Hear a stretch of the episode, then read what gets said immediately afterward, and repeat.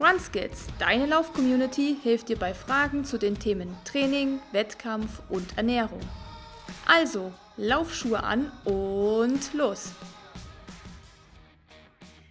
Hallo und herzlich willkommen zu einer neuen Folge des RunSkills Podcast. Wir haben heute die Uta Albrecht bei uns und Uta ist eine von drei Geschäftsführern der Plan B Event Company, kennen vielleicht einige von euch schon aus dem Bereich des Trailrunning, so ich sag mal Stichwort Zugspitz Ultra Trail, Transalpine Run, was haben wir noch so? Four Trails. Stubai Ultra Trail. Genau, der Stubai Ultra Trail und, und, und. Das kann sie uns am besten nachher vielleicht alles nochmal selber sagen, was sie da überhaupt alles für Events haben. Ihr seid auch im Radsport auf jeden Fall tätig. Und wir hatten uns überlegt, es wäre eigentlich mal ganz cool, dass wir mal wirklich jemand von so einer Organisation hier im Gespräch haben, der oder in dem Fall die Person ähm, uns einfach mal ein bisschen so hinter die Kulissen mitnimmt, weil es einfach viele Fragen gibt, viele Sachen, die wir vielleicht so als Teilnehmer von solchen Events gar nicht so verstehen, weil wir sie nicht verstehen können oder weil wir, nicht, weil wir es nicht wissen. Und genau deshalb haben wir die Uta heute zu uns geholt. Wir freuen uns sehr, dass sie da ist. Herzlich willkommen, Uta. Und ja, schön dich zu sehen hier am Laptop und schön dich zu hören. Ja, hallo ihr Lieben. Das ist ja total nett, äh, dass ihr auf uns zugekommen seid. Und äh, ja, ich freue mich auf so ein paar spannende Minütchen. Ja, wir freuen uns auch und vor allem ich. Ich habe es schon im Vorfeld gesagt. Äh, ich freue mich so riesig auf den Podcast, weil eure Arbeit wird so unterschätzt und immer nur Hochachtung, Hut ab, sage ich dazu, was ihr immer leistet, was ihr organisiert. Ähm, kannst du dich mal kurz vorstellen, wie lange es Plan B gibt, wie viele Mitarbeiter ihr seid, um halt so ein Grundgerüst ähm, dem Zuhörer zu geben? Also Plan B ähm, gibt es ähm, seit 16, ähm, ja über 16 Jahren. Die Agentur vorher schon ein bisschen länger, aber mit Plan B ähm, sind wir seit äh, 16 Jahren äh, ähm, hervorgegangen. Und äh, ja, das war ziemlich zu dem Zeitpunkt, als auch äh, der ähm, Transalpine Run ins Leben gerufen wurde. Wir sitzen in München, ähm, sind ähm, mit ähm, zehn festen Mitarbeitern am Start und je nach Größe des Events dann eben mit äh, bis zu ähm, 100 äh, Mann, die dann eben auch noch mit dazukommen. Aber die ganzen Events werden ähm, hier aus München organisiert ähm, mit ähm, ja, mehr oder weniger äh, zehn Leuten. Das hört sich erstmal für, für den ersten, ähm, sage mal, Zuhörer oder ersten Blick ähm, wenig Mitarbeiter für solche riesen äh, Events wie den Tag, das Sieben-Tage-Rennen. Und ähm, wie holt ihr allgemein jetzt die anderen Mitarbeiter? Sind das immer Freiwillige? Gibt es extra Agenturen dafür? Oder ähm, habt ihr so einen festen Freelancer-Basisstamm? Ähm, ja, wir haben äh, eigentlich mehr oder weniger einen festen Stamm. Ähm, übers Jahr haben wir das ein, die ein oder anderen äh, Praktikanten ja auch oder eben Studenten, die dann kommen, Praktikum machen die wiederum ähm, dann danach sagen, Mensch, äh, das war echt cool, jetzt habe ich zwar in der Vorbereitungszeit mitgemacht, jetzt kann ich gar nicht mehr zum Event, aber ähm, bei dem einen oder anderen Event komme ich mit und kann ich noch äh, einen Kumpel mitbringen, äh, wie auch immer. Und ähm, dann ähm, ja, schließt sich also der Kreis, dass die ganzen äh, Mädels und Jungs ähm, eigentlich übers Jahr rüber sich ähm, anmelden können. Es geht bei uns eigentlich so, dass wir zum Jahresende ähm, an alle ähm, die Infos rausgeben, zu welchen Events sie sich melden können. Und ähm, dann müssen sie halt gucken, kann ich da frei machen, habe ich da Urlaub, äh, was äh, sagt mein Studium ähm, und dann melden die sich an und ähm, werden dann entsprechend zu den Events ähm, mit eingeteilt. Da muss ich aber auch dazu sagen, es gibt keine Freelancer bei uns, sondern jeder wird bei uns bezahlt. Und ähm, was sind das so für Leute? Aus welchen Bereichen? Also habt ihr dann ja, ich weiß jetzt nicht, beim, bei so einer Großveranstaltung hat man ja Leute, die Essen ausgeben müssen, die die Stadtpakete äh, ausgeben müssen. Wo werden diese Leute da dann genau eingesetzt? Also was sind so denn ihre Tätigkeitsfelder? Also es gibt natürlich ganz viele Tätigkeitsfelder und ähm, es, es, gibt einen äh, gewissen Stamm ähm, an Leuten, die zum Beispiel die einfach gerne draußen sind und die gerne Verpflegung machen. Die teilen wir natürlich auch immer wieder da ein, weil sie wissen dann über die Jahre, was sie machen können und können halt dann auch immer die ein oder anderen Newcomer wieder äh, anlernen. Äh, zum Beispiel die Aufbauteams, da macht es wenig Sinn, dass man da ein Mädel hinsteckt, weil äh, Startzielgerüste aufzubauen und äh, Sperrgitter zu schleppen und so weiter, das ist doch eher äh, etwas für die Manneskraft und nicht äh, für die Mädels. Dementsprechend ähm, schauen wir da natürlich immer, dass das auch ähm, ähm, ausgewogen ist. Und ähm, in jedem ähm, Bereich ist eigentlich immer einer von intern äh, auch ähm, quasi drüber schauend, damit wir das entsprechend zuteilen können. Also wenn ich jetzt Lust hätte, euch zu unterstützen und beim Transalpine Run zum Beispiel bei der Verpflegung mitstehen will, wie wäre da mein Weg? Müsste ich mich dann bei euch melden oder läuft das über eine externe Agentur? Wie muss man sich das so vorstellen? Nein, es läuft alles direkt über uns. Ähm, wir haben ähm, auch mittlerweile eine Helfer-Datenbank. Ähm, und dadurch, dass wir das eben aussenden oder du auch mitten im Jahr jetzt, wo wir uns halt äh, äh, kennengelernt haben, wo du sagst, ja, stimmt, ich wollte schon immer mal äh, an der Verpflegung mitmachen, dann ähm, musst du eigentlich äh, ja nur die Zeit mitbringen, äh, gute Laune, äh, die entsprechende Kleidung, weil wir ja nun nicht immer am Beach sind, sondern meistens im hochalpinen Bereich. Mhm. Ähm, und ähm, dann kriegst du von uns einen Ablaufplan, wann du wie wo ähm, zu sein hast. Und ähm, dann geht es halt tageweise, wenn es ein Tagesevent ist, natürlich äh, entsprechend dann dorthin. Meistens ist äh, Treffpunkt erst Lager, wo dann äh, die Autos ähm, beladen äh, werden und äh, dann geht es äh, zum entsprechenden Austragungsort und von da dann am nächsten Tag zu der Verpflegung, wo du hin möchtest, hin musst.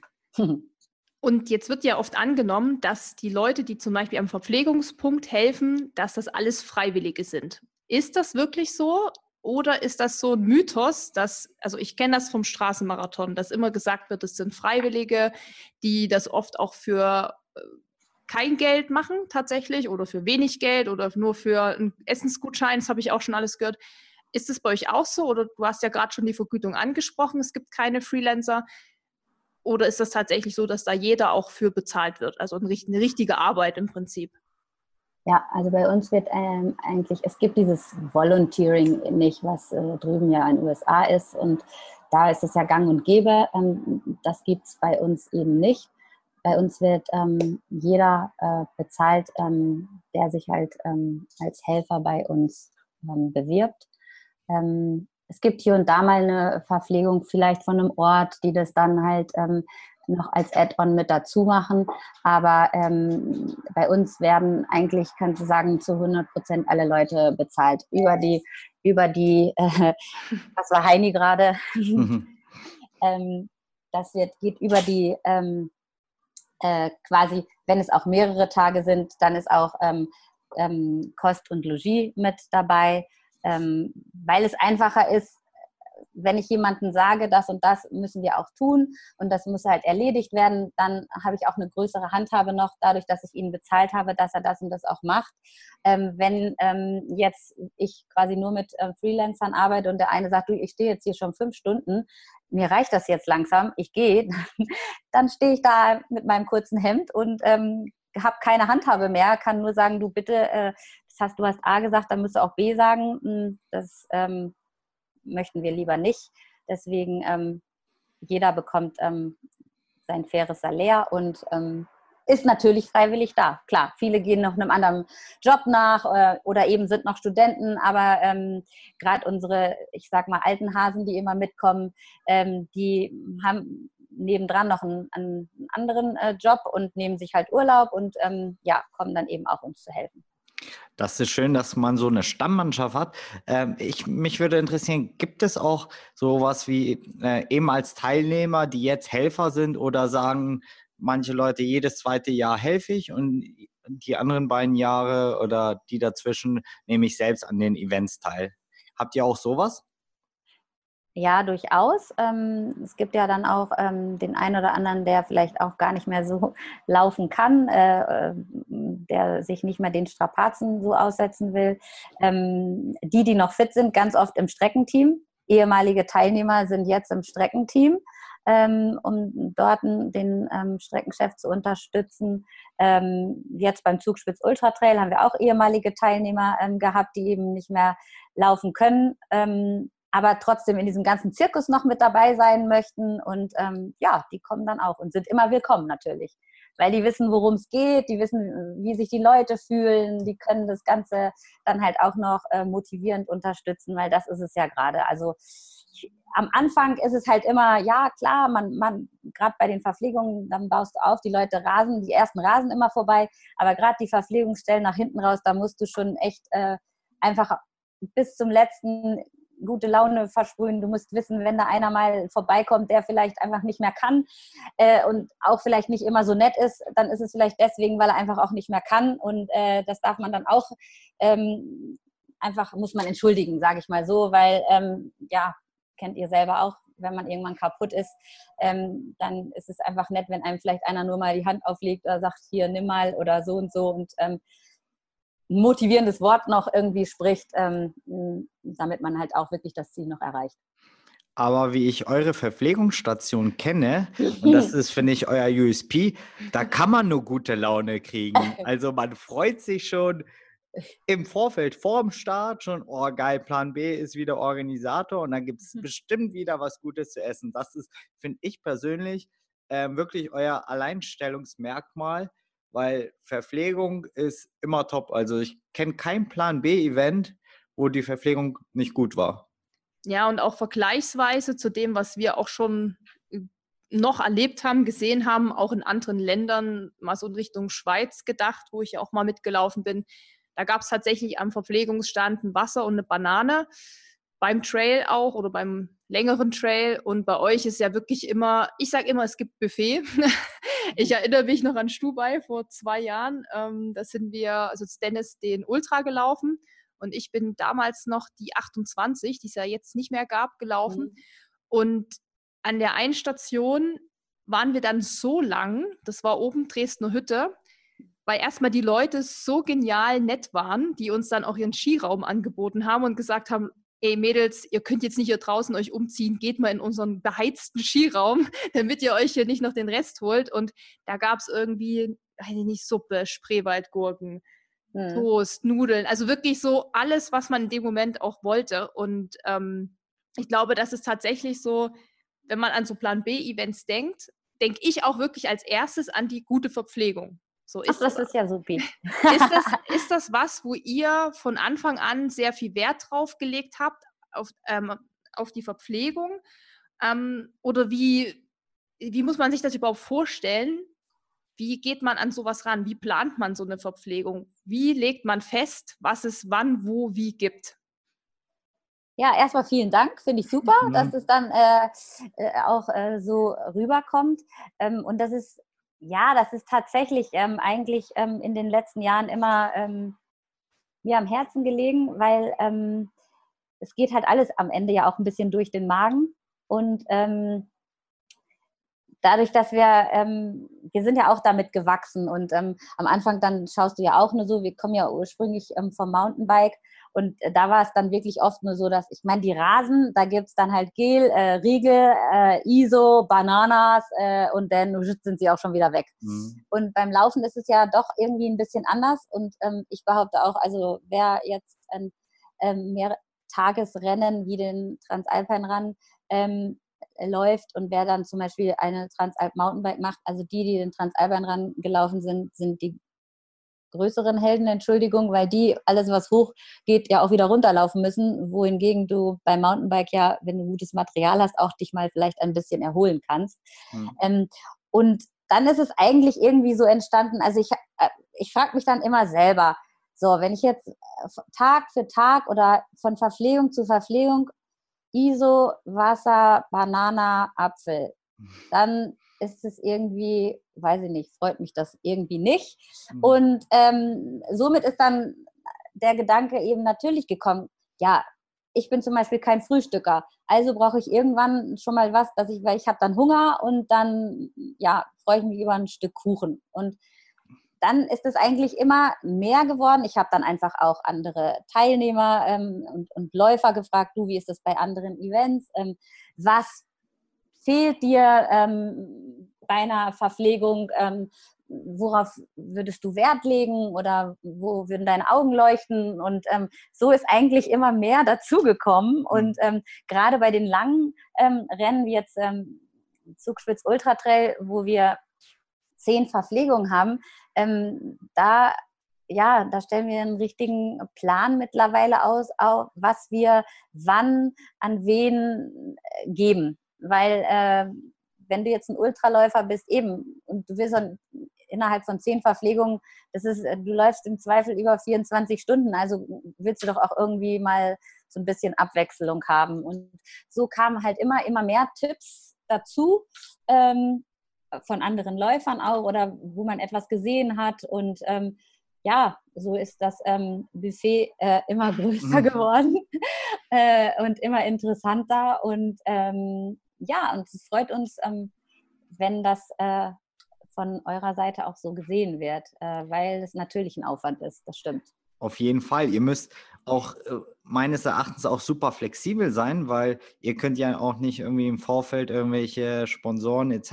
nach Bananen fragen oder sowas, weil bei euch ist es auch sehr wetterabhängig. Also ich glaube, wenn es kalte Tage gibt, da läuft, äh, da geht die warme Suppe mehr über den Tisch als bei irgendeinem 30 Grad Rennen das stimmt, aber ähm, ich kann nicht einen Tag vorher sagen, hallo, ich brauche jetzt keine Bananen mhm. mehr, weil es äh, wird, glaube ich, jetzt nicht so doll werden. Äh, ich muss natürlich ähm, ähm, alles im Vorfeld äh, planen und ich muss sozusagen komplett planen. So also ein bisschen weiß man ja, wie das Wetter äh, werden wird, aber du weißt zum Beispiel auch nie, wie der Läufer tickt. Also mhm. Äh, äh, wir, wir haben dann wirklich Jahre ähm, da ähm, gehen die Bananen ohne Ende und ähm, dann kommt ein Jahr, egal ob das Wetter gut oder schlecht ist, da weiß ich nicht, wie viel Bananenbrei ich danach noch machen soll, weil äh, einfach keiner Bananen gegessen hat. Und ähm, also da steckt man nicht drin und ähm, wir haben halt alles das, was wir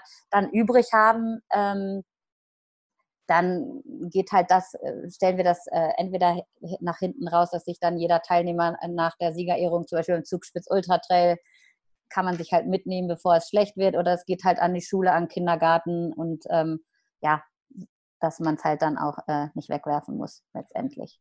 Und was sind so die Top 3 Verpflegungsdinge, die die Leute am meisten essen? Du meintest schon, Bananen gehen mal gut und gehen mal schlecht, aber gibt es sowas, wo du sagst, das geht wirklich immer weg? Ja gut, Melone geht immer. Ja, äh, ja. ja. Wassermelone ist. Ja, also Melone, äh, das, das, das, geht immer und äh, wir versuchen natürlich auch, ähm, also unsere Suppe geht eigentlich auch, ähm, ähm, ob jetzt äh, es warm ist oder kalt ist, ähm, weil das tut halt so oder so gut. Da versuchen wir auch von V-Stelle zu V-Stelle äh, dann immer mal was anderes ähm, zu haben. Und ähm, ansonsten, ähm, ja, ist, Kuchen geht natürlich auch weg, die Süßigkeiten, aber auch natürlich salzig. Also wenn wir zum mhm. Beispiel dann Gurke mit Salz machen oder Kartoffeln, die sind halt auch immer ähm, sehr gern genommen. Und ähm, aber eben, also obstmäßig steht äh, die Melone ganz weit oben. Ähm, Orange dann natürlich nicht mehr so, weil ich glaube, das ist dann, ähm, die Säure ist dann manchmal bei einigen doch auch in Verbindung vielleicht mit Gel und so ist das dann nicht immer so gut. Aber hm? können wir nur bestätigen. Wir sind auch solche Melonen-Junkies. Ja. Aber, aber auch Kartoffeln mit Salz. Also was du gerade so angesprochen hast, habe ich gedacht, ja, ja, ja, kann ich alles bestätigen. Ja. Also ja. so diese Mischung macht es auch und diese Melone, die hat halt so viele Komponenten, die einfach geil sind. Und ähm, von daher Kuchen, ja, hast du auch gesagt, geht geht bei mir auch immer. ja, es geht, es geht ja auch, klar. Und dann halt, also wir haben ja dann Wurst und Käse, wie auch immer, das geht auch, das, äh, das, das stimmt schon. Und ähm, ähm, dann muss man natürlich jetzt auch immer noch mal den Fokus ähm, drauflegen äh, an ähm, die Fraktion glutenfrei und vegan. Das nimmt ja auch immer mehr zu, wobei man halt, äh, du kannst halt nicht alles vorbehalten, das funktioniert halt nicht. Und ähm, der, der jetzt wirklich extrem ist, äh, der muss sich halt auch sein Päckchen dann ähm, wirklich selber ähm, mitnehmen. Ähm, wir schauen schon immer, dass wir ein bisschen eine Ecke haben, aber ähm, Glut glutenfrei kann ich halt natürlich ähm, das Obst halt immer essen und wenn ich jetzt noch irgendwie Laktose kann ich es auch irgendwie und ähm, aber es ist, also dieses Jahr ist es extrem ähm, mit Magenunverträglichkeit oder Laktoseintoleranz und was auch immer.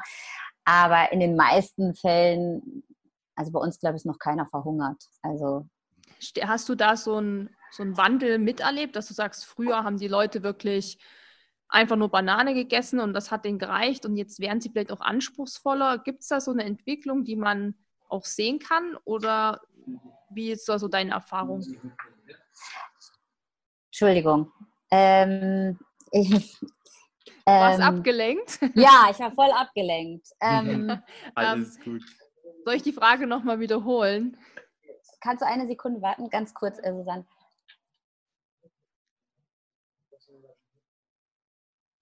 Susanne. klingelt auch noch das Telefon. Ähm, so, Schön. also der, ähm, was hat ihr gesagt? Ach so, der, ähm, wie der Wandel so. Ja, natürlich kriegt man den Wandel ähm, mit. Ähm, ich weiß halt bei manchen, also ich, es gibt, ähm, wenn ich jetzt zum Beispiel wirklich glutenfrei essen muss, weil ich eben wirklich äh, krank bin und Zöliakie habe, dann ist das äh, schlimm und da gucken wir halt, was, was man machen kann. Aber da muss man halt, ähm, da müssen halt diejenigen natürlich auch das mitnehmen, was ihnen am besten bekommt, auf so eine Anstrengung dahin. Aber ähm, was gerade was so eben äh, äh, vegan und ähm, vegetarisch ging ja als erstes mal los, also dass man das immer teilen und jetzt eben noch ähm, vegan, ähm, glutenfrei, wie auch immer. Das hat schon in den letzten, also zwei Jahren hat es schon also zugenommen. Besonders ist es eben bei den Etappenrennen, geht es dann ja abends weiter. Äh, Pasta Party, man darf es ja schon nicht mehr Pasta Party nennen, aber ähm, ja, ich meine, man kann wirklich, also wenn es so viele Menschen sind, du kannst es nicht ähm, alles vorhalten, das funktioniert nicht, aber gut, wir sind bemüht, ähm, dass es irgendwie, äh, dass man dann, also wir haben immer eine, eine, vegetarische und eine Fleischvariante und da muss man sich das halt entsprechend dann auch irgendwie dann äh, rauspicken. Und wenn jetzt ähm, jemand ähm, wirklich das nicht essen kann, dann hat er sein Essen mit und dann schauen wir halt immer, dass ich dann halt da in die Küche gehe und sage, kannst du mir das bitte kochen oder warm machen, damit er nicht verhungern muss und so. Das, das geht dann schon können wir nur bestätigen. Also, wie schon Susi gesagt hat, bei euch ist, glaube ich, noch nie jemand verhungert. Und nee, ich habe eher zugenommen nach dem Lauf zu, zu, viel Kuchen ist nicht so gut für meine Hüfte. Aber ich sage ja auch immer, ich laufe Trails auch irgendwie genau deshalb. Das ist irgendwie so, das macht für mich auch so einen Traillauf aus, weil ich das bei Marathon-Veranstaltungen eher nicht so sehe. Da gibt es halt Gels und ISO und halt eigentlich das ganze Zeug, was ich nicht so gern habe. Und ich genieße das dann einfach mal, wenn so eine Veranstaltung ist, wo man weiß, ach, da gibt es wieder coole Verpflegung und ist alles nicht so stressig und allgemein so ein Trail, wenn er dann noch ähm, über eine längere Zeit geht, ist ja meistens wirklich, ja, ja. eher so ein Genusslaufen auch. Ähm, ich wollte ja dieses Jahr den Zugspitz Ultra Trail laufen, die 100 Kilometer. Da kam uns ja das Wetter dazwischen.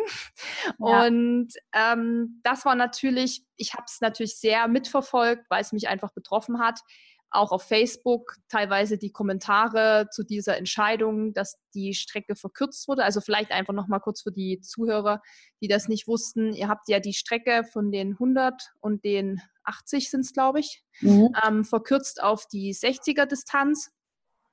Das heißt, wir sind dann quasi alle zusammengelaufen und sind die 60 gelaufen.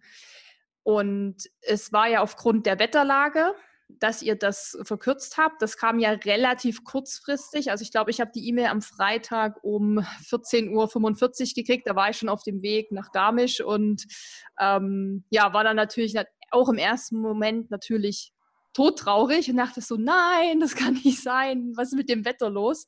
Also man kann ja den Frust der Leute meistens nachvollziehen, weil sie natürlich enttäuscht sind. Sie haben trainiert und alles gut. Aber wo ich dann schon sehr geschockt war, waren teilweise die Kommentare oder auch wie manche dann reagiert haben, zu sagen, ja, dann reise ich jetzt ab und ich laufe dann woanders und ich so ein bisschen ja, beleidigt sein.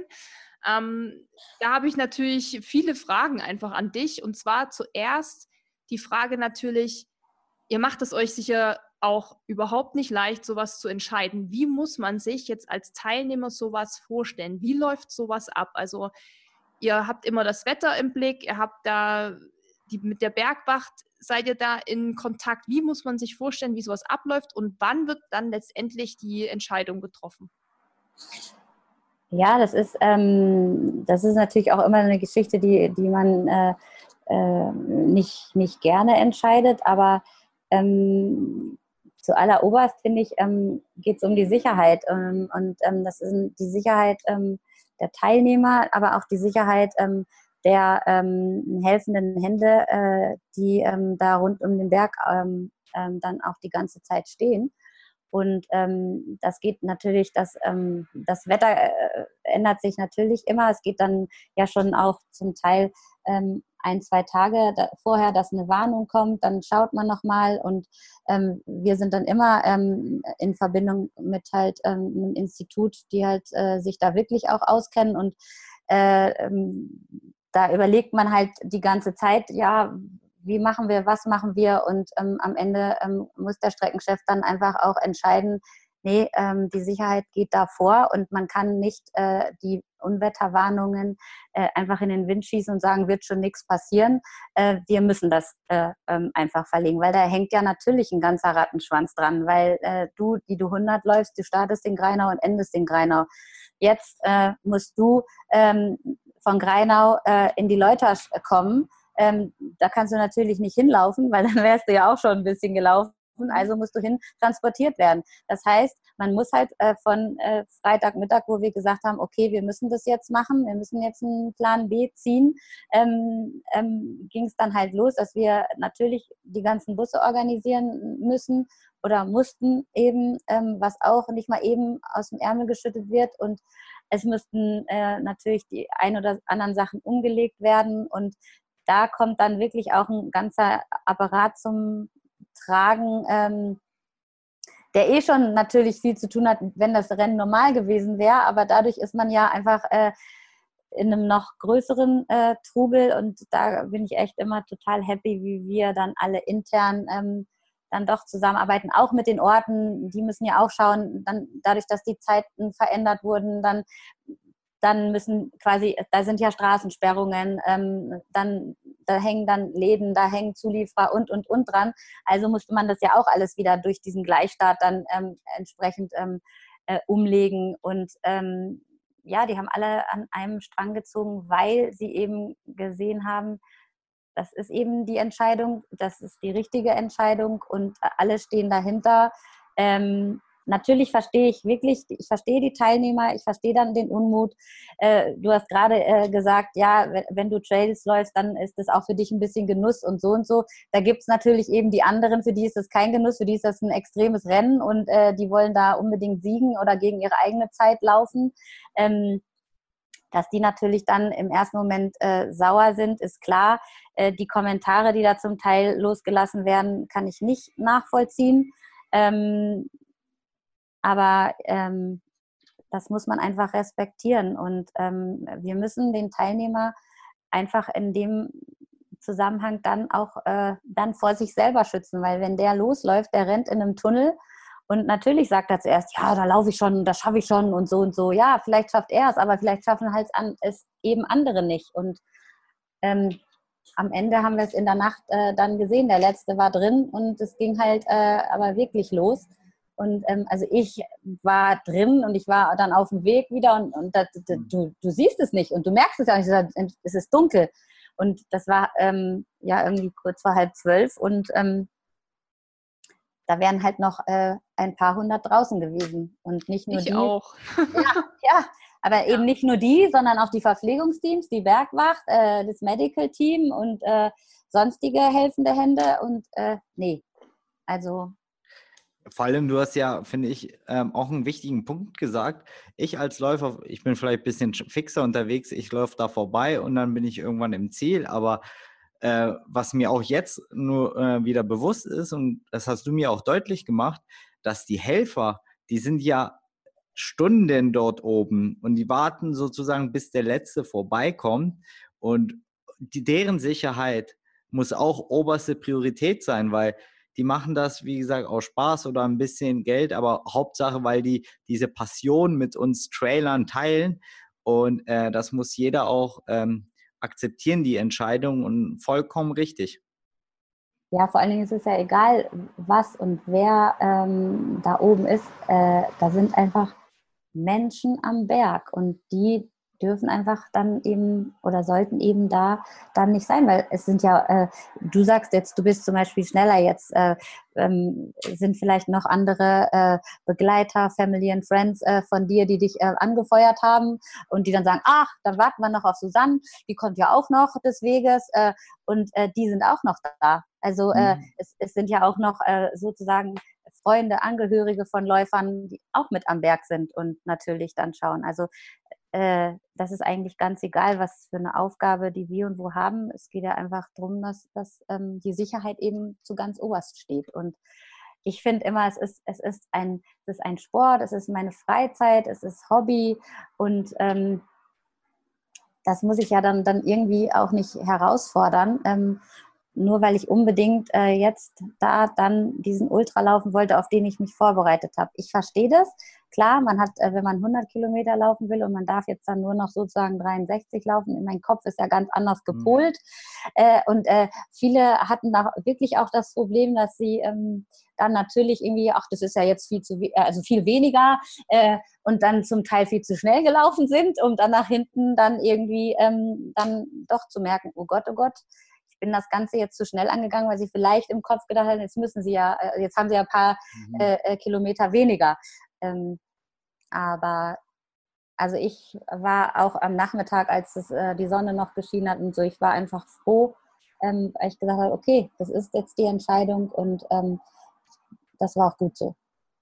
Du hattest ja gerade schon, also wir haben gerade schon ja diese Kritik auch angesprochen und die Kommentare, die da teilweise kamen ihr lest das ja sicher alles und äh, kriegt das ja auch mit, so vielleicht den Unmut der Menschen. Wie geht ihr denn allgemein mit sowas um? Also ne, ich kann mir vorstellen, dass man sich das extrem zu Herzen nimmt, weil ähm, ihr macht das ja natürlich auch, oder jeder, der einen Beruf hat, den er gern macht, macht den natürlich auch mit viel Herzblut und da prallt, denke ich mal, so Kritik ja auch nicht so an einem ab, auch wenn man natürlich weiß, man hat jetzt alles richtig gemacht, weil das habt ihr. Wir sind tatsächlich auch in das Gewitter gekommen, als wir zurückgefahren sind nach München, da ging es dann ne, auch abends wirklich los und hat Dennis gesagt, stell dir jetzt vor, du wärst da oben am Berg, das wäre die Hölle. Also ähm, wir haben dann auch gedacht, echt war die richtige Entscheidung und klar ist man erstmal enttäuscht, aber dann muss man sich halt auch wieder ein bisschen äh, klar, also muss man wieder klare Gedanken fassen und muss dann wieder mal rational denken und nicht nur so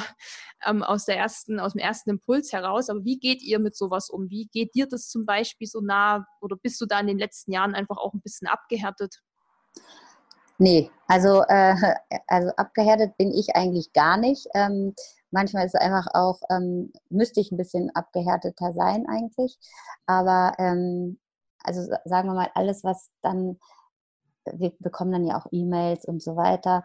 Ähm, was jetzt dann ähm, vielleicht Facebook-mäßig dann gelaufen ist, zum Teil sind es ja auch Leute, die dann vielleicht gar nicht dabei sind, also die noch nicht mal gemeldet waren. Da denke ich, also auf sowas antworte ich nicht, weil das ist einfach, das finde ich einfach, mhm. das ist mhm. leider, das ist eben, das ist eben so schlimm geworden im digitalen Zeitalter. Früher, ähm, ja, dann haben sie entweder angerufen oder mal E-Mail geschrieben oder ein Fax oder so. Ähm, ähm, aber dann, ähm, dann telefoniert man und das mache ich eben dann äh, ganz oft auch noch, ähm, dass ich einfach dann die Leute anrufe und wenn man die dann am Rohr hat, dann ist es ähm, plötzlich alles wieder irgendwie dann doch anders. Und wenn sie dann auch mal, wenn man miteinander redet, also man kann immer schnell was schreiben, äh, so anonym, das ist ja ganz toll. Ähm, aber ähm, wenn ich irgendwie was habe, dann kann ich das ja auch äh, vielleicht einfach mal, dann nehme ich den Hörer in die Hand und kann das machen oder ich schreibe irgendwie eine E-Mail, aber das ist ja dann mein persönliches und dann muss ich nicht irgendwie einen Shitstorm äh, lostreten. Das finde ich immer, also finde ich extrem ungut und das finde ich ist auch äh, sehr schade. Das ist irgendwie so, so ein bisschen negativ im ganzen digitalen Zeitalter, dass dann jeder meint, er kann und möglichst noch reinhauen und wenn es irgendwie wenn es gut ist, dann ist es gut, ja, und so. Wenn es schlecht ist, dann haue ich auch noch mal rein. Ist ja egal wie. Das ist aber, glaube ich, typisch Mensch. Mhm. Zum Glück nicht bei allen. Ähm, manchmal denkt man sich, oh Gott, oh Gott.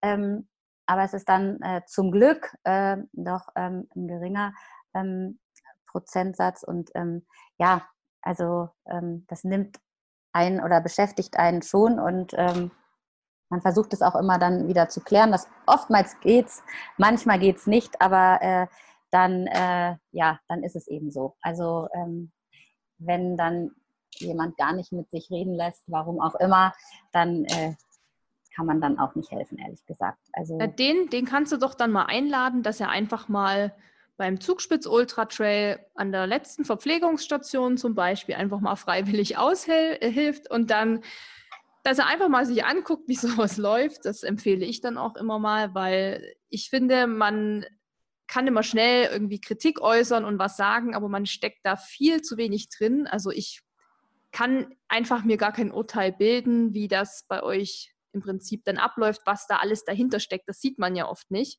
Ähm, von daher, wenn da jemand wirklich so ist, dass er da echt so auf die Kacke haut, dann kannst du den das nächste Mal einladen, dass er da mal gern ein paar Getränke ausschenkt und einfach mal ein bisschen sich nützlich macht und mhm. einfach mal selber sieht, wie das so ist. Ähm, vielleicht ja, überlegt er sich dann nochmal, was er gesagt hat. Ja, ähm. Kann man, das kann man machen. Also, da haben wir auch schon einiges äh, probiert und auch, dass man sagt, okay, dann ähm, kann man sich ja mal hinsetzen und konstruktiv da, darüber sprechen. Das ist aber dann äh, natürlich auch nicht gewünscht, weil dann ja auch schwierig, da dann eben dagegen zu argumentieren. Genau das, was du eben auch gesagt hast, habe ich eben auch gesagt. Aber viele sagen dann ja auch, ja, wir, wir organisieren, organisieren äh, selber äh, Veranstaltungen, wir wissen, wie das ist. Und dann denken wir, ja, okay, dann organisiert ihr sie anders als wir, bei uns ist es eben so. Ich hoffe, die Leute hören diesen Podcast und wir bringen ein bisschen Licht ins Dunkeln, dass ihr ein bisschen, ein bisschen weniger Kritik kriegt.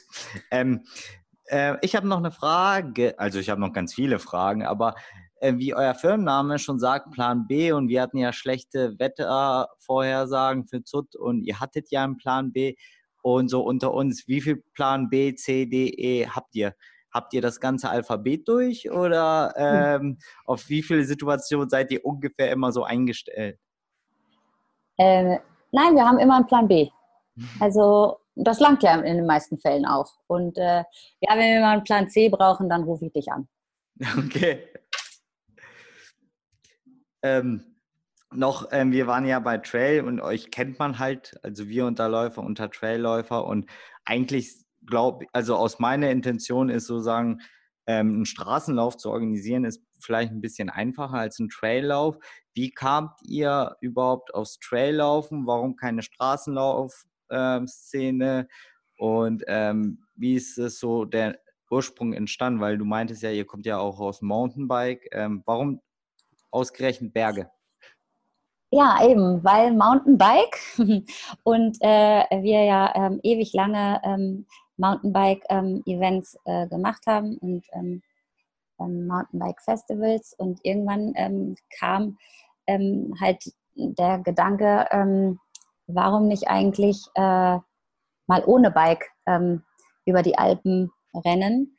Äh, man müsste doch eigentlich äh, vielleicht auch laufend äh, in Etappen äh, so Startziel erreichen. Und ähm, das, ein bisschen kam es auch dann äh, daher, das ganze Genehmigungsverfahren, was man ja auch im Zuge gerade von ähm, großen und auch Mehrtagesevents hat, das ist ähm, beim Mountainbike ähm, noch extremer, weil ja dann am Ende doch noch Straße, weil äh, da noch andere Wege ähm, befahren werden müssen oder aber bei äh, einem Bauer mal über die Wiese und wenn dann 800 Mountainbiker drüber fahren, ist es anders, als wenn 800 Läufer drüber laufen, weil da kannst du die Wiese danach nicht vergessen.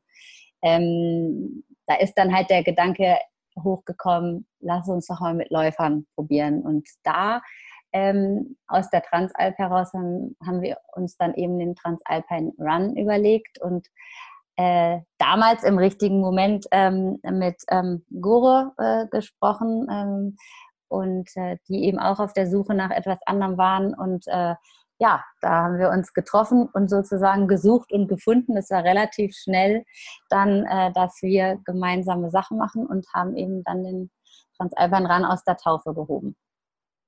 Und ihr habt ja mittlerweile wirklich einige Events. Ein paar habe ich schon aufgezählt. Es sind natürlich noch deutlich mehr.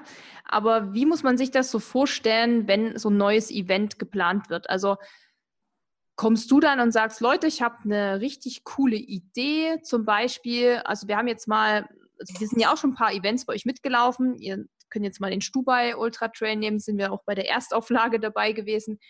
Ähm, das war ja vor zwei Jahren. Wie muss man sich dann so vorstellen, wie das abläuft. So, Uta sagt so, Leute, ich habe noch mal eine geile Idee, Stubai wäre doch was.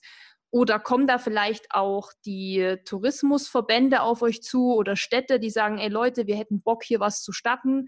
Habt ihr da eine Idee? Wie muss man sich das vorstellen? Also das ist eine, das ist eine Mischung äh, aus allem. Ähm, und ähm, also Ideen und äh, Spinnereien ähm, haben wir hier alle im Büro.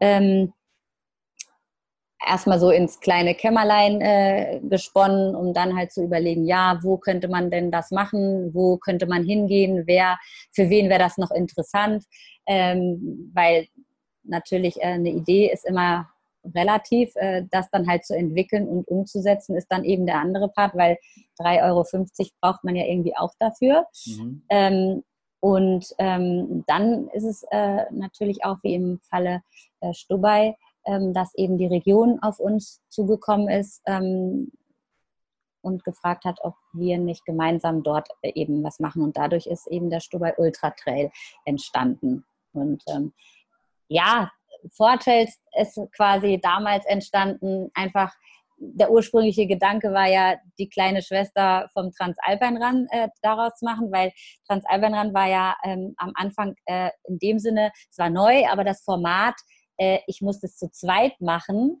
war natürlich auch extrem neu. Und äh, der gemeine Ultratrailer äh, nimmt ja nicht gerne Rücksicht auf seinen Partner, weil er ist ja mit sich selbst beschäftigt und äh, rennt gegen äh, seine Zeit sozusagen. Ähm, da musste ich mir die ersten zwei Jahre schon das eine oder andere anhören, warum denn im Team und es ginge doch gar nicht und überhaupt und so und so. Ähm, aber mittlerweile, also wenn ihr das dann ja auch mal äh, erlebt, äh, dann werdet ihr sehen, ähm, acht Tage sind echt eine lange Zeit und irgendwann kann halt auch mal der Schweinehund äh, dann doch stärker sein als man selber und dann sagen, ich kann nicht mehr, ich, nee, ich mach nicht. Und ähm, dann ist der Partner da und sagt, doch, du kannst. Und wir schaffen das heute äh, gemeinsam bis zum Ziel und auch morgen wieder. Und ähm, finale Ziel äh, erreichen wir auch gemeinsam. Also das ist schon, das, das, das schweißt, äh, denke ich, äh, die Teams auch wirklich aneinander. Und natürlich gibt es mal Reibereien, wenn man vielleicht nicht äh, ganz harmoniert, mh, hm, aber äh, auf so eine lange äh, Zeit ist es schon wichtig. Und ähm, daraufhin haben wir eben gesagt, Entschuldigung, dass ich abgewichen bin, ähm, dass wir, das ist dann Vortrails entstanden, weil wir gesagt haben, okay, dann machen wir ein Etappenrennen wirklich noch für Einzelteilnehmer, die einfach dann nur ihre Zeit haben, ähm, auch kürzer, dass man nicht wieder so lange Urlaub nehmen muss. Gerade für Ausländer, die vielleicht nicht so viel Urlaub haben, ähm, ist es dann eine Möglichkeit, ähm, dass sie innerhalb von vier Tagen halt auch mal ein bisschen das Erlebnis ähm, Alpen und Etappenrennen haben können. Du hast schon was angesprochen, was ein wichtiger Punkt ist beim, wenn ich mal wieder nochmal zurückkommen kann zum Transalpine Rhein, die Suche nach einem Partner. Das ist, glaube ich, bei uns auch immer das Schwierigste. Ich glaube, das ist auch eine der größten Herausforderungen, weil ähm, Susi und ich sind so ehrlich zueinander und hätten sagen, nee, wir beide können das nicht zusammenlaufen. Also wir wollen auch danach noch zusammenbleiben und äh, das würde nur in Reibereien enden.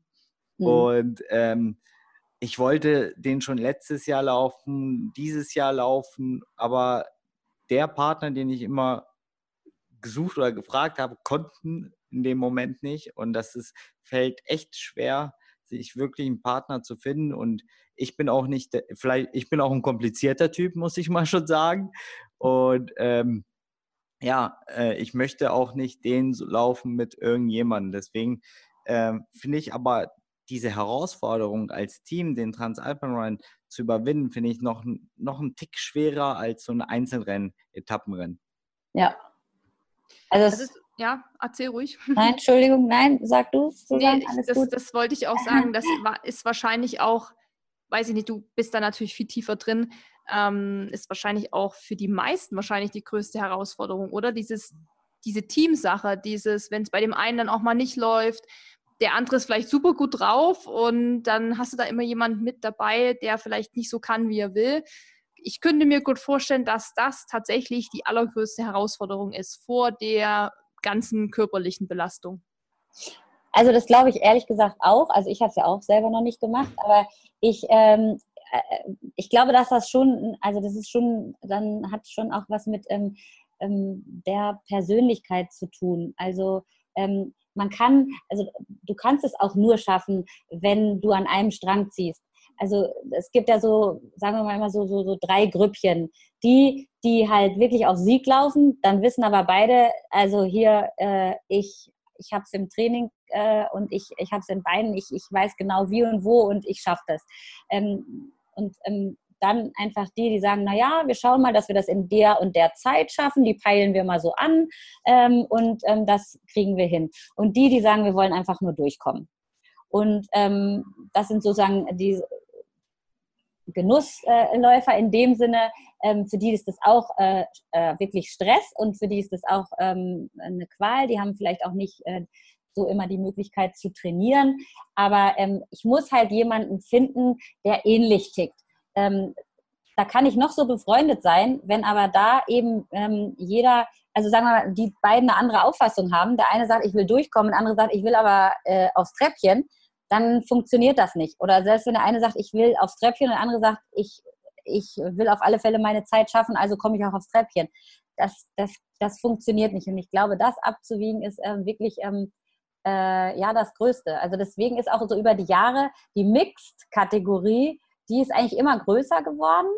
Ähm, da sind viele natürlich ähm, befreundete, aber doch auch Ehepaare. Wir haben jetzt eben auch eine Senior äh, Mixed, Master Mixed Klasse aufgemacht. Ähm, da merkst du einfach, das passt dann. Das, das passt zusammen, die kennen sich, die wissen wie und wo, ähm, sodass, die, äh, sodass die halt getrost an den Start gehen können. Und äh, natürlich, ähm, wenn ich jetzt jemanden einfach suche, äh, sage ich, mit dem laufe ich. Ähm, so wie es ähm, drüben in den USA ganz oft ist, beim Transrockies ran, dann die, weil es ja die Entfernungen vielleicht auch anders sind, dann äh, chatten die miteinander und sagen, ja, alles klar, und dann treffen die sich am Start und dann stellen die fest, ja, verflixte Kiste, das geht gar nicht. Also da haben wir dann auch schon Leute, also aus den Zelten separiert und äh, wie auch immer oder andere Teams sich zusammengeschlossen, äh, weil das einfach überhaupt nicht geht. Passiert ab und zu auch mal, ähm, aber ähm, die meisten jetzt mittlerweile ähm, wissen genau, mit wem sie laufen. Und natürlich, es kann immer mal sein, dass, dass einer sich nicht fühlt ähm, und dass er ähm, vielleicht Blase hat oder krank ist oder irgendwie sowas. Das, das kann immer passieren. Ähm, auch da ähm, entscheidet sich dann, dass der eine sagt, du weißt du was, äh, ich bleibe trotzdem bei dir. Dann machen wir, schalten wir den Gang runter und dann ist unser Anspruch nicht mehr unsere Zeit, sondern durchzukommen. Also ich glaube, dass es extrem typabhängig ist, ob ich äh, dann unbedingt meinen Schädel durchsetzen will. Also ich würde einfach, äh, ich würde sagen, okay, ich laufe, aber ich laufe, ich kann nicht mehr als so ich will einfach ankommen und äh, ich würde auf jeden warten, der halt langsamer ist als ich oder so. Weil ich mag einfach das Erlebnis haben. Und bei mir zählt am Ende nicht die Zeit. Ich würde noch mal kurz beim TAR bleiben. Ihr habt ja jetzt den Run 2. Der ist dieses Jahr das erste Mal. Zweite Mal. Zweite, zweite sorry, ja. Macht nichts. Ähm, ihr, du hast ja schon gesagt, ihr hattet den, zuerst den Transalpine Run, dann ist daraus so ein bisschen die Idee für die Four Trails entstanden. Wie seid ihr jetzt auf den Run 2 gekommen? Was war da so eure Intention? Run 2 ist eigentlich entstanden, ähm, wir haben ja immer über die Uta, Jahre... kannst du ganz kurz nochmal sagen, was der Run 2 ist? Nur für die Leute, die jetzt nicht wissen, ähm, den Unterschied nochmal zwischen Run 2 und Transalpine Run. Wer jetzt damit nichts anfangen kann, dass du es einfach nochmal kurz erläuterst. Ähm, Run 2 sind, ähm, das ist quasi ein ein Lauf im Lauf. Also das sind die ersten zwei Etappen äh, des Transalpine Run. Das ist deswegen entstanden. Ähm, wir haben über die Jahre ähm, hier und da immer mal äh, einen Gastläufer mitgenommen. Ähm, wir, der Ort darf äh, immer, der Etappenort darf immer ähm, einen äh, VIP-Gast stellen, der dann die Eta äh, Etappe zum nächsten Ort mitläuft. Ähm, dann haben wir unsere Plan B-Card-Holder, je nach Kategorie, die dürfen dann auch mal eine laufen. Ähm, aber es hat einfach Überhand genommen, weil die Leute einfach gefragt haben, ja, kann ich die Etappe laufen, kann ich da eine Etappe mitlaufen, da würde ich gerne mitlaufen. Und ähm, ich habe ein großes Herz, ähm, natürlich, dann, weil man kennt die und man kennt die, dann sagen ja, da kannst du gerne da, die, da mitlaufen. Und ja, aber dieses Jahr schaffe ich es halt nicht. Und ach, in Memoriam, ich würde und so. Ähm, das hat aber wirklich Überhand genommen und ähm, ähm, ausschlaggebend war es einfach vor ähm, zwei Jahren, dass dann ähm, ähm Teilnehmer, äh, die nur einen Tag gelaufen sind, quasi nach dem Motto bahnfrei, jetzt komme ich und die anderen hatten aber schon vier Tage äh, äh, sozusagen in den Knochen, dass die noch Platz machen müssen, damit der, der die einen, den einen Tag läuft, dann auch äh, schnell und sicher dann ins Ziel kommt und äh, nee, es ist ein Etappenrennen über acht Tage und nur das zählt. Und wenn ich Gastläufer bin, dann muss ich mich einfach anpassen äh, vorrangig sind eben äh, diejenigen, die ähm, acht Tage laufen. Und dann habe ich gesagt, okay, ähm, lass uns das ähm, einfach dann so ändern. Ein Tag kann jeder, dann kann er aber auch ein Eintagesrennen irgendwo machen. Das ist nun mal ein Mehrtagesrennen. Dann sollen sie zwei Tage laufen, dann müssen sie nochmal aufstehen und einfach mal äh, sehen, was es nämlich bedeutet. An einem Tag kann ich alles verpfeffern. Da kann ich am nächsten Tag ausschlafen und äh, kann mich wieder ausruhen, aber die anderen müssen weiterlaufen und auf, also aufstehen und weiterlaufen, so rum.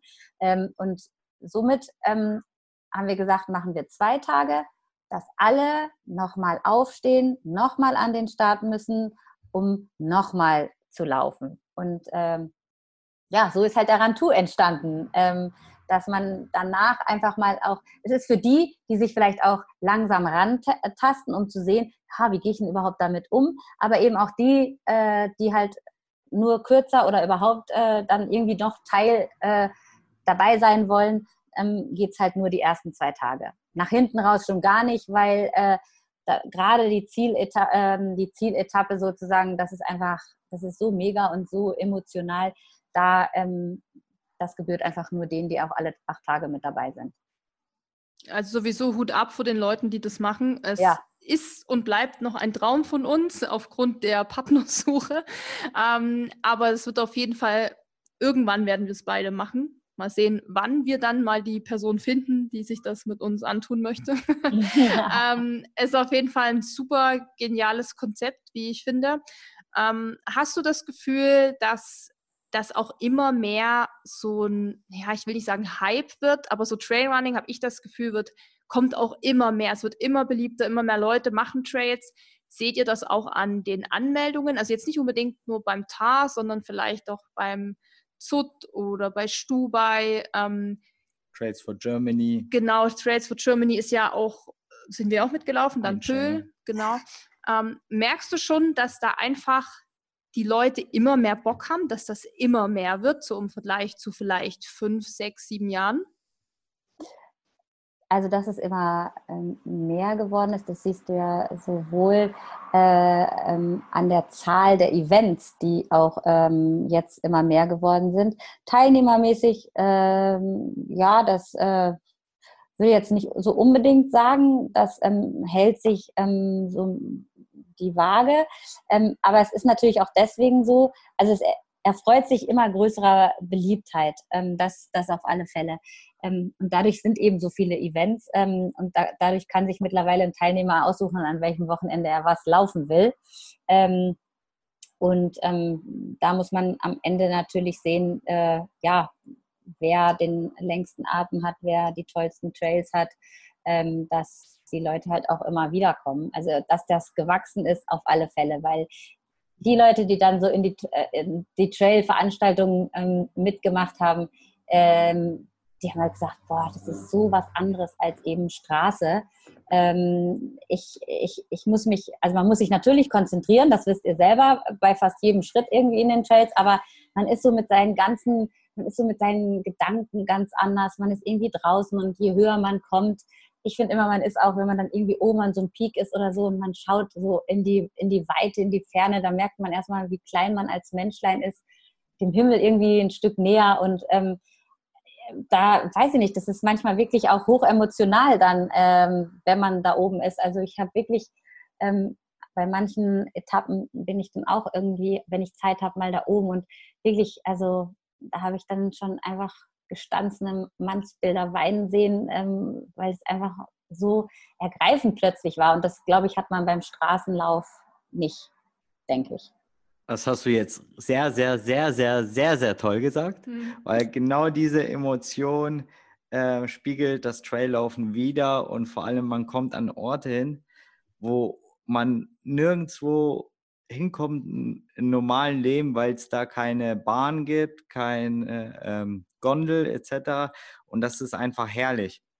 Ja. Und, und was wir auch noch schön finden, weil ich schon im Vorfeld angesprochen habe, habt wirklich Events für jeden, ob das Etappenrennen sind oder auch jetzt die Trails for Germany bei Buff, die oft im Mittelgebirge sind, so wie im Pöhl, was auch den Einstieg fürs Traillaufen ähm, für, aus meiner Sicht ideal macht. Ja, auf alle Fälle. Also es ist ja auch ähm, ähm, natürlich, man muss immer gucken, man, man muss den Leuten das ja auch irgendwie ein bisschen nahe bringen und ähm, ich finde halt auch in, so in den Trails, also man kann so seinen eigenen Gedanken nachhängen. Du hast nicht den, den Lärm, den, also die Straße, die Abgase, den normalen Lärmautos, Ding um dich rum, sondern kannst einfach vielleicht auch wieder ein bisschen runterkommen. Du hast schon ganz äh, häufig in deinem Job ähm, Stress pur und ähm, wenn man dann irgendwie nur rausgeht in die Trails, dann äh, ja, kommt man automatisch auch irgendwie runter. Und das halt auch äh, jetzt äh, dem einen oder anderen mal aufzuzeigen, der das vielleicht noch nicht gemacht hat. Das habt ihr ja im Kühl auch gesehen. Da waren doch einige, die das erste Mal so etwas gemacht haben und äh, äh, ja, wieder erwarten, echt total happy waren, natürlich auch total stolz auf sich, weil sie das geschafft haben. Und das ist ja auch, es ist einfach, das ist Wahnsinn, wenn man so das das erste Mal macht und äh, dann sieht, huch, guck mal, jetzt muss ich hier und dann da ein bisschen, vielleicht sogar ein bisschen mal äh, klettern oder der eine oder andere rutscht dann irgendwie auf allen Vieren. Ähm, aber das ist irgendwie äh, natürlich was anderes als äh, Straßenmarathon oder irgendwie einmal um Weiher zu laufen, weil es einfach dann doch einem viel gibt, glaube ich. So, jetzt mache ich eine richtig kreative Brücke zu einem Thema, nämlich Trailläufer sind ja Naturliebhaber, wie wir alle wissen, und sind natürlich mit der Umwelt äh, sehr im Einklang und äh, ja, wir Trailläufer verschmutzen natürlich nicht die Umwelt, wir werfen unsere Sachen nicht weg. Leider habe ich das zwar auch schon ab und zu mal gesehen, dass jemand doch sein äh, Gel da irgendwo ins Nirvana geschmissen hat, aber prinzipiell muss ich sagen, ist meine Erfahrung, dass die meisten da schon sorgfältig mit umgehen. Ähm, das ist auch ein Thema, was tatsächlich die Community mega interessiert. Einfach so dieses Thema Nachhaltigkeit. Inwieweit spielt es auch bei euren Veranstaltungen eine Rolle? Also ich möchte erstmal sagen, die Brücke jetzt war total kreativ, oder? Habe ich mir richtig gut ja, überlegt. Alles ähm, gut. Ja, ähm, super. Nein, also das ist ja wirklich so ein Thema, was gerade so aktuell so krass aktuell ist, was wirklich die Leute interessiert. Also gerade beim Stadtmarathon ist es natürlich nochmal extremer. Thema so Plastikbecher, die wir da nutzen, eben an den Verpflegungspunkten, was du ja beim Trail meistens nicht hast, weil du hast deinen eigenen Becher oder ähm, hast ja, deine eigenen.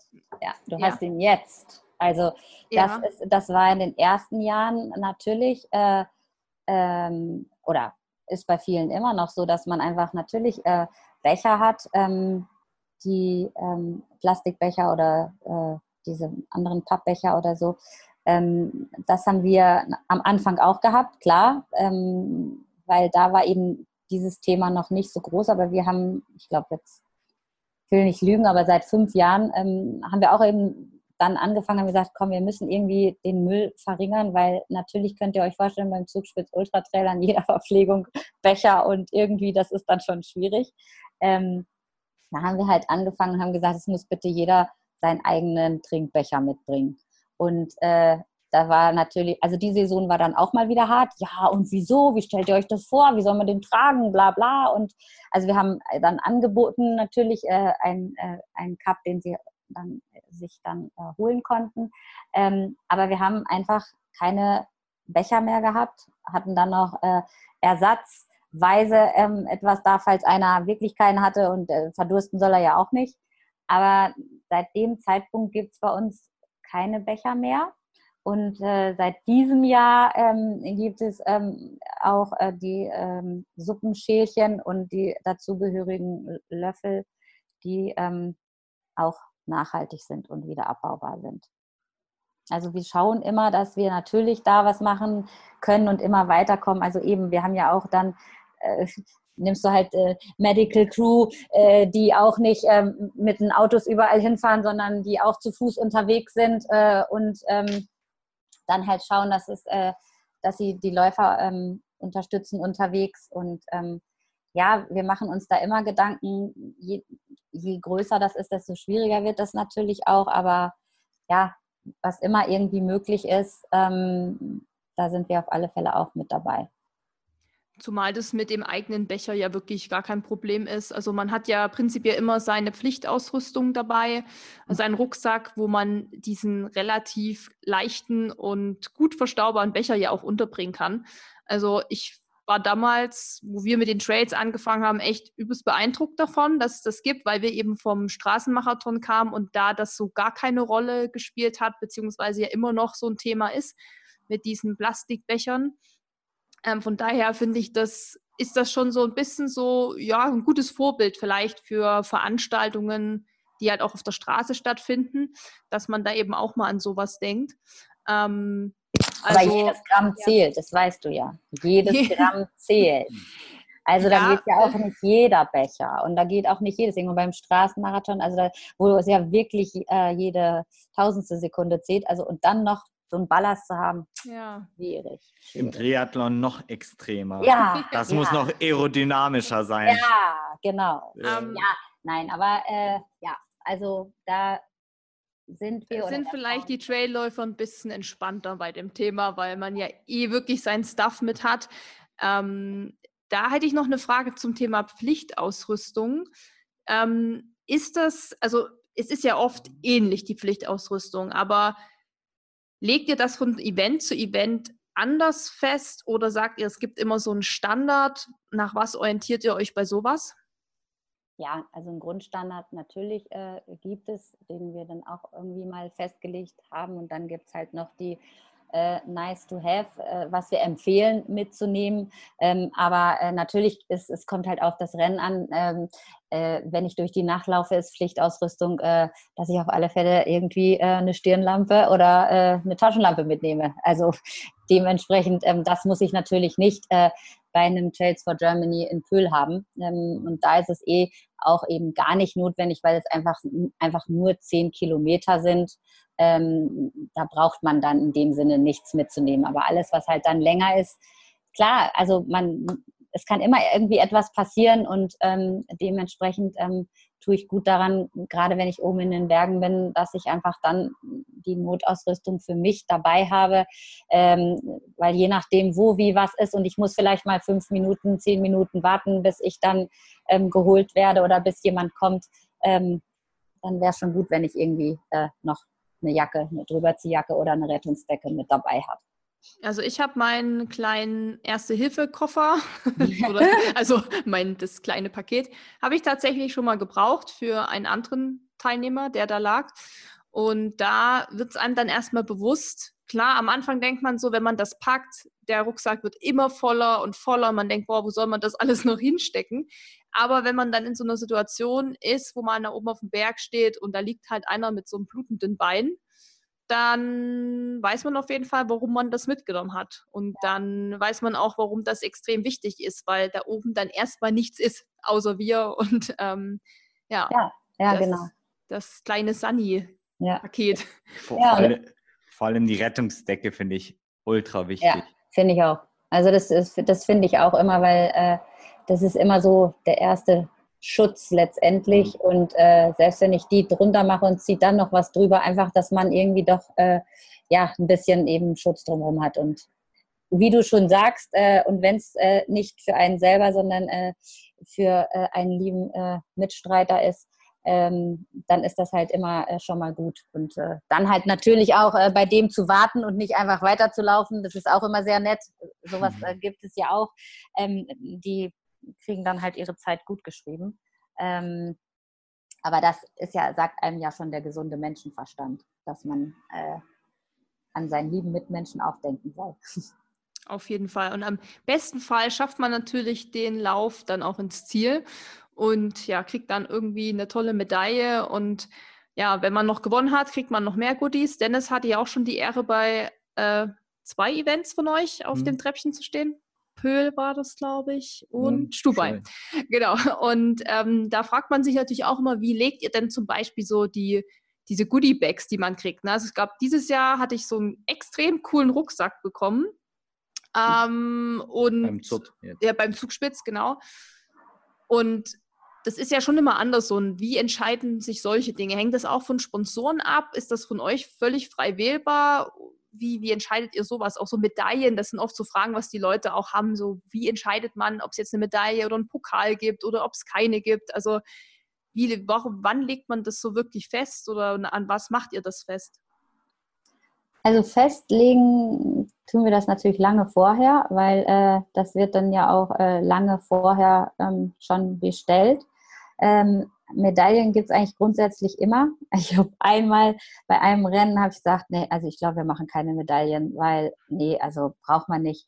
Ähm, da machen wir, da habe ich ähm, so ein anderes, ja, das war eigentlich wie so ein Briefbeschwerer, also so ein Schuh, Laufschuh ähm, als äh, Briefbeschwerer und das war ähm, dann sozusagen das Geschenk im Ziel ähm, auch mit dem Logo drauf und so und so. Wir fanden das mega toll und haben gedacht, endlich mal was anderes, war ja super.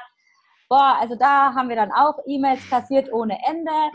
Oh, das ist ja blöd und warum haben wir keine Medaillen gekriegt? Also, wir brauchen doch Medaillen und also gestandene Mannsbilder, Medaille. Okay, wir wurden eines Besseren belehrt. Nie wieder irgendwas anderes, äh, außer eben einer Medaille.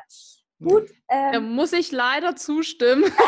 ich, ich, da wäre ich, glaube ich, auch eine von denen gewesen, die geschrieben hätte, nein, warum? ähm, also es ist, ich kann wirklich, glaube ich, auf alles verzichten. Also auf T-Shirt, auf ich weiß nicht was. Aber Medaille ist für mich auch so dieses Gefühl reinzukommen. Da steht eine Person, die mir das gibt. Das gibt mir so ein so ein geiles Gefühl. Also ich habe es geschafft. So. Ja, genau. Und ich finde, das gehört für mich so dazu, weil man kann die sich immer aufbewahren, kann die sich zeigen. Ich meine, der Briefbeschwerer weiß ich halt nicht, ob ich mir den an die Wand hänge. Deshalb. Oder ähm, jemanden um die Ohren haus. Ja, ja, ja ich habe äh, ich hab eben, also weiß ich ja. auch nicht. Wir haben halt gedacht, Mensch, ja. komm.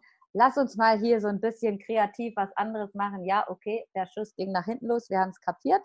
Ähm, ich glaube, ich habe immer noch irgendwelche rumstehen. Aber ähm, da, ja, du, wir sind einfach, äh, das, das Event ist vorbei und eigentlich wird der Hebel umgelegt auf die kommende Saison. Also das ist nicht so, dass man sagt, oh, jetzt habe ich erstmal Zeit und bla bla bla, sondern äh, das ist einfach ja ein, ein Prozess, äh, ist das eine vorbei, geht es halt schon wieder los. Und ähm, ganz viele Sachen werden einfach schon extrem weit vorne natürlich äh, bestellt. Und ähm, die Siegerehrungspreise ähm, je nach Rennen natürlich auch, ähm, das setzt sich natürlich auch ähm, aus den Partnern zusammen oder dass wir einfach schauen. Also ich bin immer ein Freund davon, dass ähm, egal in welcher Kategorie ich Erster geworden bin oder Zweiter oder Dritter, ich finde, ähm, jeder hat ja in seinem in seinem Alter äh, die Leistung gebracht, dass er eben Erster wird. Also sollten halt alle Ersten das Gleiche, alle Zweiten das Gleiche, alle Dritten das Gleiche kriegen. Dann gibt es auch nicht das äh, Schauen, oh, jetzt hat der das und ich habe nur das. Ist irgendwie doof, ich hätte auch lieber das oder so. Äh, das gibt es bei uns dann nicht, weil ähm, da gibt es halt durch die Reihe, kriegt, äh, kriegen alle Drittplatzierten das Gleiche wie die Zweiten, wie die Ersten, ähm, damit es da keinen Ärger gibt. Hat sich da schon mal jemand beschwert, weil du das so, so sagst? Ja, natürlich kommt dann irgendwie, also das ist auch schon Jahre her, das kennt man äh, natürlich, man lernt halt dazu, dass man sagt, oh, ich hätte auch gern das gehabt, warum habe ich jetzt das? Und das, also ist ein Geschenk, ne? Ist so. Mhm. Und, äh, aber auch da können sich Menschen dann mal äh, beschweren. Aber ist auch egal, wir haben das dann jetzt einfach so und seitdem ist das, also das geht jetzt schon über Jahre und das ist halt dann auch ähm, daraus so entstanden und ist auch okay. Es ist wunderbar, ist auch easy für uns Und ähm, was heißt easy? Ich muss es ja auch alles irgendwie dann organisieren, aber das ist dann einfach bei einer Siegerehrung, ähm, wo wir zum Beispiel beim ZUT äh, ja, fünf Rennen haben und äh, sechs Kategorien, erster bis dritter Platz, das musst du erstmal alles dann hintereinander aufbauen und so. Das ist dann schon immer. Mhm.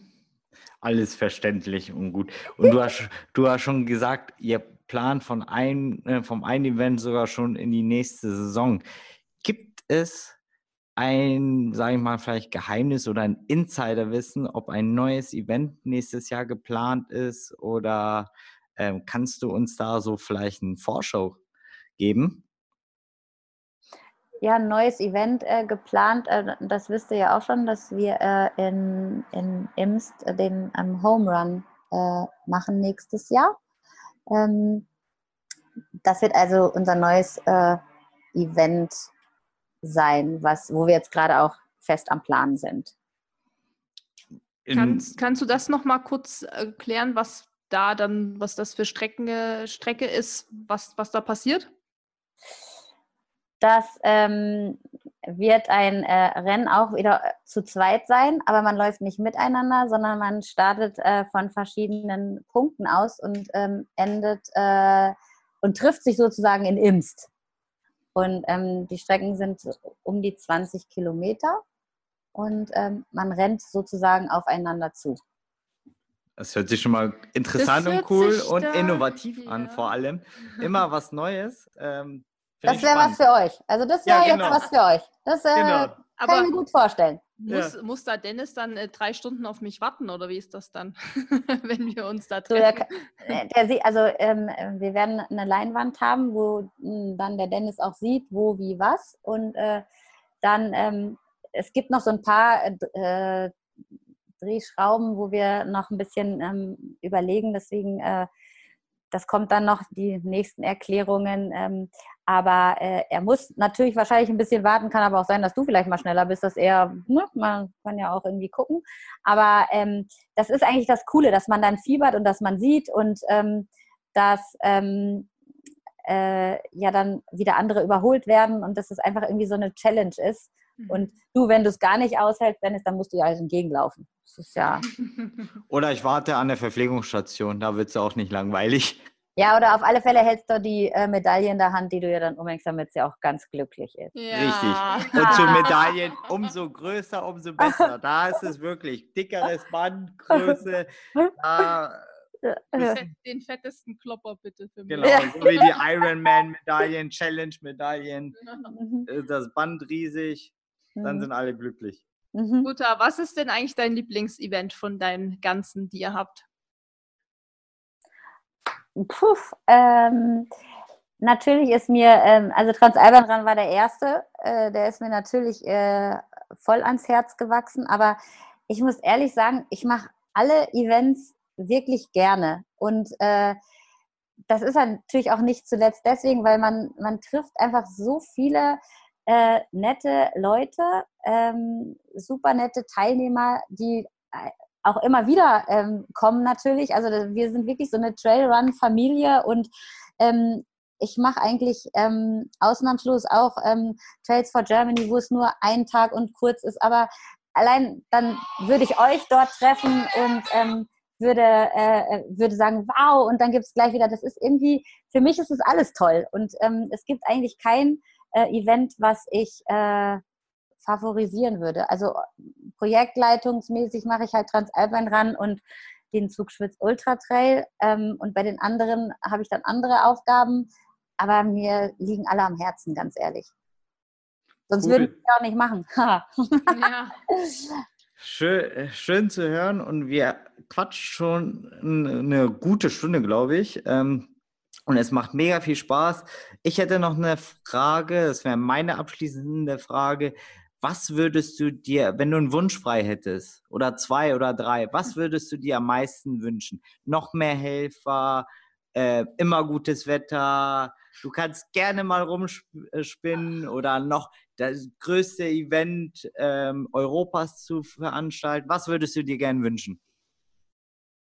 Ich würde mir wünschen, dass ähm, unsere ähm, Events, die wir machen, weiterhin bei den ganzen Trailrunnern nach wie vor immer gut ankommen, dass wir ähm, gemeinsam mit den äh, Teilnehmern, den vielen äh, Helfern, wie auch immer, tolle Events weiterhin machen. Äh, Wetter können wir nicht beeinflussen, äh, will ich auch gar nicht, ähm, aber dass wir alle noch viele ähm, tolle Events miteinander haben und äh, nach Möglichkeit auch alle immer gesund und munter im Ziel ankommen. Das klingt sehr schön. also wir hoffen ja, dass wir ja auf jeden Fall irgendwann mal beim TAR mit dabei sind. Ansonsten denke ich, sind wir noch mal beim Im Trails for Germany. In Blaubeuren. Genau, da wollen wir ah, auch schön. mal. Genau, mhm. das wollen wir auch noch mal machen. Das ist ja im Oktober. Und ja, Stubai ist mein Wunsch, auch mal die Ultradistanz zu laufen. Ähm, hat ja Dennis schon einmal gemacht und ich finde das auch wieder ein sehr cooles Konzept. Also das muss man euch auch sagen, ihr habt schon immer die ja so kreative Konzepte, also diese Sache so Urban to Glacier, also einfach von der Stadt auf den Gletscher zu laufen, finde ich auch einfach eine richtig geile Sache. Ähm, macht einfach mega Bock, aber ich fand auch die Trails for Germany, finde ich auch einfach total nett. Das ist so was familiäres und ja, auch für uns. Ne? So gerade Pöhl, das ist ja so die Ecke da, wo ich ursprünglich herkomme, ist halt für mich richtig cool gewesen, dass ihr da auch mal was macht da hat auch mal jemand gefragt aus der Community, warum macht ihr nichts im, äh, in NRW? Da gibt es doch auch Berge. Also ähm, vielleicht für euch mal ja. die Zukunft, dass ihr da auch noch mal guckt. Ähm, weiß nicht, ist so Mittelgebirge auch was, wo ihr euch noch mal ausbreiten wollt oder seid ihr schon so die alpinen Spezialisten? Nö, wir waren ja auch schon, äh, also ich selber komme ja auch aus Dortmund also das ist ja äh, nun auch wirklich da, wo außer äh, Halden äh, ursprünglich nicht viel Gebirge äh, ist. Aber wir haben dort ähm, vor Jahren schon mal die ähm, Trailrun World Masters gemacht und äh, da, auch da kann man Höhenmeter äh, zusammenbekommen. Und ähm, also grundsätzlich ähm, finde ich es ja gerade gut, wenn man ähm, so ein bisschen Mittelgebirge oder sogar auch noch höher geht. So sind ja Trails for Germany auch entstanden, dass man einen Aufruf gemacht hat, wer, welcher Verein, äh, welcher Laden, welcher, welche Region hat eben auch Lust, dass man quasi die Kräfte bündelt und gemeinsam ähm, dort ähm, dieses Event eben auf die Beine stellt.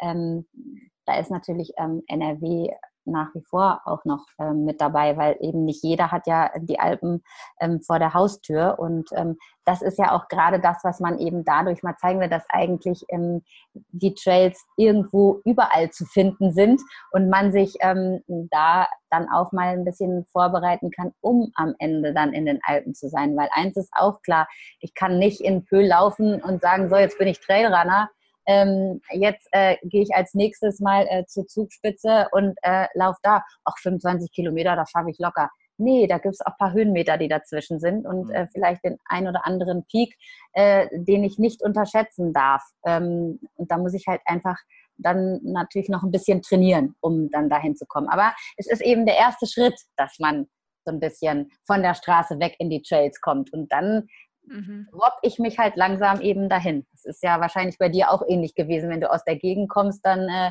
ja, man ja. merkt das, man kriegt halt immer mehr Lust und äh, dann traut man sich mal ein bisschen höher und dann traut man sich mal weiter und dann mal wieder noch ein bisschen Höhenmeter mehr und dann sagt man so, und jetzt kann ich das. Jetzt traue ich mir auch zu, mal 20 Kilometer äh, zu laufen in einem Rennen sozusagen. Ja. Genau. Also ich kann dir das Erzgebirge noch sehr empfehlen als Standort. Da werden wir Scouter sein. ja. Wenn ihr mal Interesse im Erzgebirge habt und dann können wir da irgendwas schön was raussuchen. Ja, ah. weil man muss ja sagen, Pöhl gehört ja zum Vogtland, deshalb, ich komme ja aus dem Erzgebirge, aber es ist so, es ist ja alles nicht sehr groß da in der Ecke, deshalb ähm, wir sind, mhm. glaube ich, wie viel? 20 Minuten äh, ist das von meinen Eltern entfernt oder so, mhm.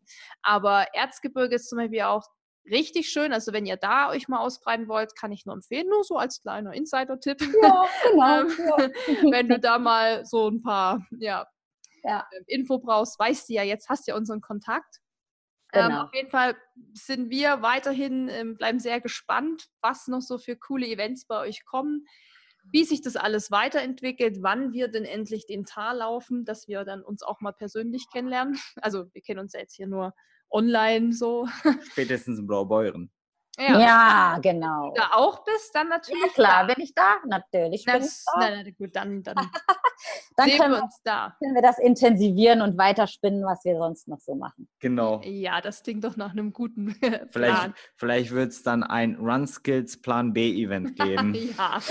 Ja, wir man, müssen man, spinnen. You never know. Ja, ja genau. Genau, genau. Mhm. Also die, die, Aber das werden wir jetzt natürlich hier nicht verraten. Gell? Genau. Das werden wir in unserem kleinen Kämmerlein erstmal recht zurecht spinnen. Richtig. Und wenn es dann fertig ist, dann lassen wir die Bombe platzen. Ja, genau. Aber dann raus damit. Genau. Ja. Also Uta, also vielen, vielen Dank für das Gespräch und für die Einblicke. Das war wirklich sehr interessant und auch mal so spannend zu hören, wie das alles so abläuft. Und ähm, ja, war einfach mal cool, weil man selber ja, wie gesagt, da ganz wenig drin steckt in der ganzen Sache. Und ich will auf jeden Fall irgendwann mal an einer Verpflegungsstation helfen und dann weiß ich, dass ich mich bei dir melden kann.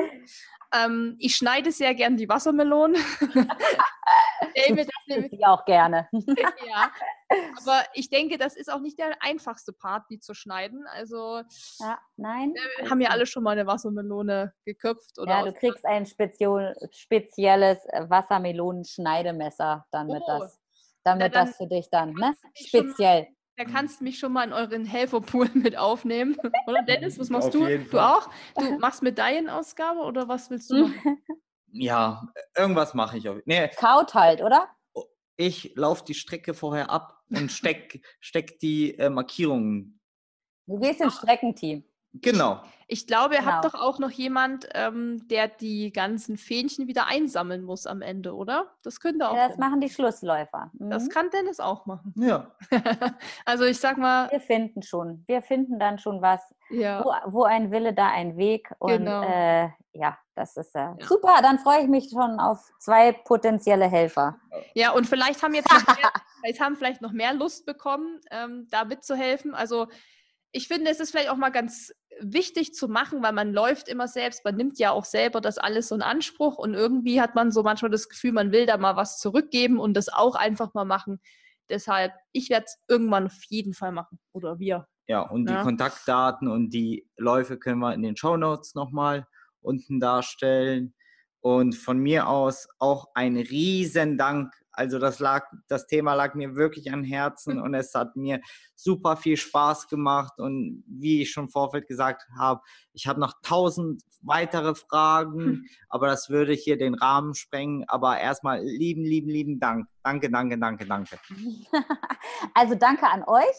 Ähm, das war echt supi mit euch. Also mir geht es genauso. Wir könnten jetzt hier noch weiter ratschen und äh, vom Hundertsten ins Tausendste kommen, aber äh, das können wir ja demnächst dann machen, wenn wir uns live sehen. Ähm, bei einem Zielbier, wenn ihr drinne seid, können wir dann noch mal ein bisschen ratschen und äh, ja, vielleicht äh, nochmal an anderer Stelle bei eurer Welle äh, machen wir dann einen zweiten Teil. Unbedingt. Also Uta, vielen Dank. Danke euch, war sehr nett mit euch. Bis spätestens im Oktober dann, würde ja. ich sagen. Das ist ja auch nicht mehr so ja. lang. Ja. Gut. Tschüss. Bis Danke. dann. Tschüss. Dankeschön. Ciao. Tschüss. Hm.